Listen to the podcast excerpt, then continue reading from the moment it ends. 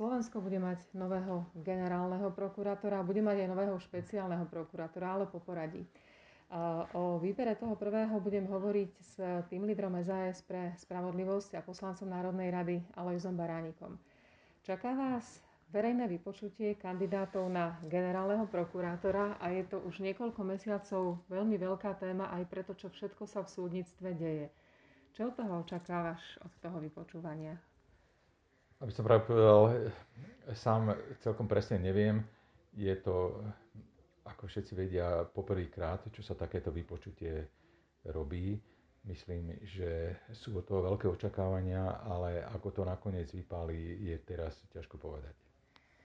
Keď sa robili vypočúvania kandidátov pre najvyšší súd, tak tam boli aj veľké mená, aj známe mená, bolo to, boli to desiatky ľudí. Ako to vyzerá teraz? Koľko ľudí sa uchádza o funkciu generálneho prokurátora?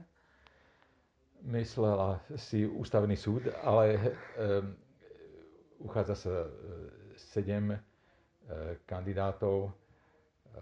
Samozrejme sú mnohom e, podobní, v niečom sú e, niektorí z nich odlišní. E, tá moja obava a také zmiešané pocity z tohto procesu plynú čiastočne aj z toho, že spoločnosť má nejaké očakávania, ktoré nie som si úplne istý, že za takto nastavených podmienok, aké máme pre funkciu generálneho prokurátora, sa dajú splniť. No tie očakávania sú veľké práve preto, aký generálny prokurátor bol na Slovensku už predtým. Na túto funkciu mohli menovať rôzne profesíne organizácie. Nie je ten počet 7 ľudí nízky? Neviem, pýtam sa úplne laicky.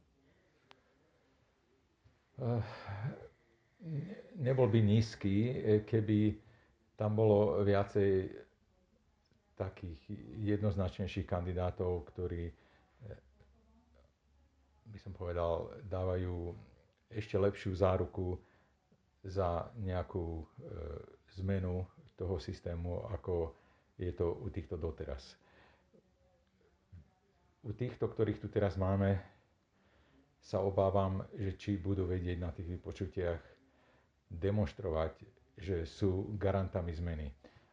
A keď som hovoril o tých súčasných podmienkách, v tom tkvie e, tá ťažkosť, že bohužiaľ ten systém je nastavený tak teraz, že kohokoľvek tam e, zvolíme a bude následne e, vymenovaný pani prezidentkou, u každého z nich do rôznej miery samozrejme hrozí to, že sa nám, tak povediať, zvlčí.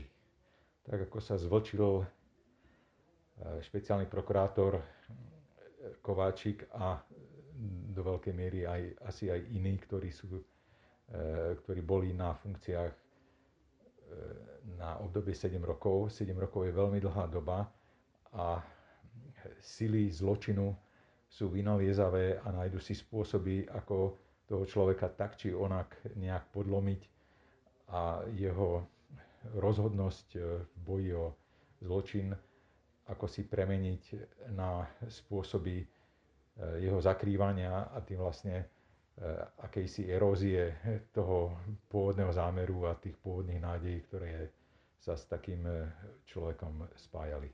Aj na to sú tie verejné vypočutia, aby ten človek vysvetlil, ako niektoré aj veľké dilemy a aj také ľudské morálne dilemy vníma jedna z, jeden z dôvodov, prečo máme takú vládu, akú teraz máme, je práve to volanie po zmene a nastolenie právneho štátu. Je možné, že aj nevyberiete nikoho po tom verejnom vypočutí? Je to možné. Totižto e, viacerí z tých kandidátov som si všimol, že si ako si tak či onak e, robia tak povediac, nárok na tú funkciu.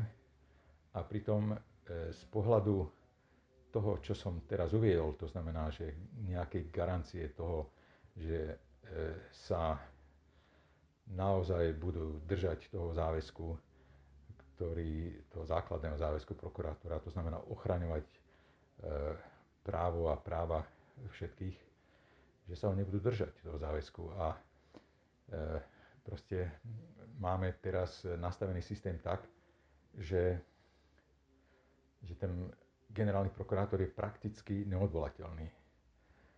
A to nevešti nič dobré na to, že čo e, sa s tým prokurátorom môže stať, s tým generálnym prokurátorom môže stať.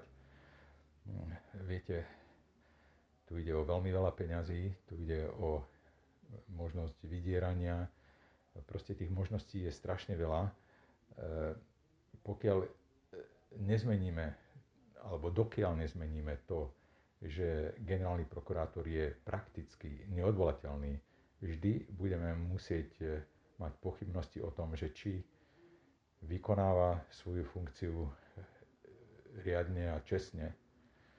A preto ja sa veľmi prihováram za to, aby sme aj v záujme ochrany tých samotných generálnych prokurátorov alebo toho samotného generálneho prokurátora, aby sme mu skrátili to funkčné obdobie, aby sme povedali, že keď nebudeš e, tú funkciu vykonávať riadne, tak je, pôjdeš dole, tak ako ide dole hociaký minister alebo hociaký iný vysoký e, štátny úradník. Posledná otázka. SAS a vlastne ani mnohé iné strany nefavorizujú nikoho, nehovoria o konkrétnych menách práve preto, aby ten výber bol čo najobjektívnejší.